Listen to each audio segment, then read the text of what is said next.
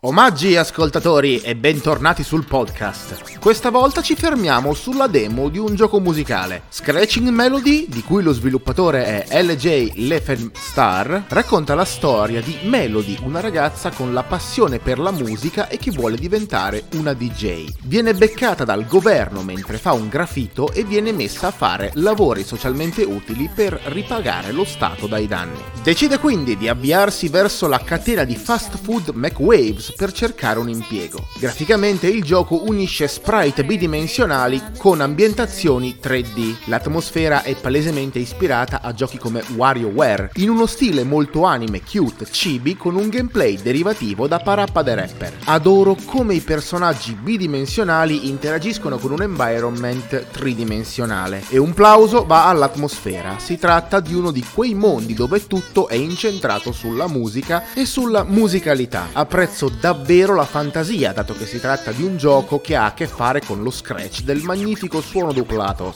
di mettere un vinile praticamente ovunque, su un basso, al posto dei fornelli e simili. Usciamo quindi per avviarci a cercare lavoro e come il genere ci insegna ogni scusa è buona per fare una sfida musicale con ogni NPC che troviamo. Nella demo presente ci sono tre livelli e una sfida boss, oltre che la modalità per suonare liberamente le tre canzoni disponibili. Nell'open map map ci sono oggetti collezionabili e segreti che potremmo sbloccare tutti con miniggiochi e o consigli musicali che gli NPC ci forniranno. Tempo mezz'ora abbiamo finito la demo. A parte le musiche che sono davvero gradevoli, catchy e ispirate, lo abbiamo trovato un minimo caotico non tanto per la difficoltà dei brani, quanto perché il tutorial è estremamente risicato e non ci spiega perfettamente tutte le possibili situazioni. In certi casi dobbiamo semplicemente ripetere quello che il nostro avversario suona suona su una stringa. In altri casi dobbiamo suonare insieme a lui, completando le sue frasi. In altri ancora, un NPC ci suggerisce che,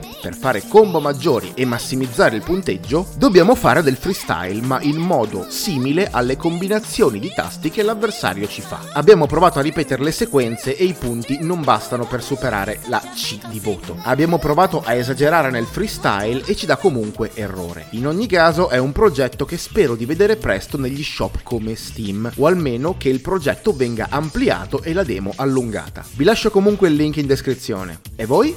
Cosa ne pensate? Come sempre lasciateci un commento su Anchor con le vostre opinioni. Detto questo, vi saluto e vi do appuntamento al prossimo episodio.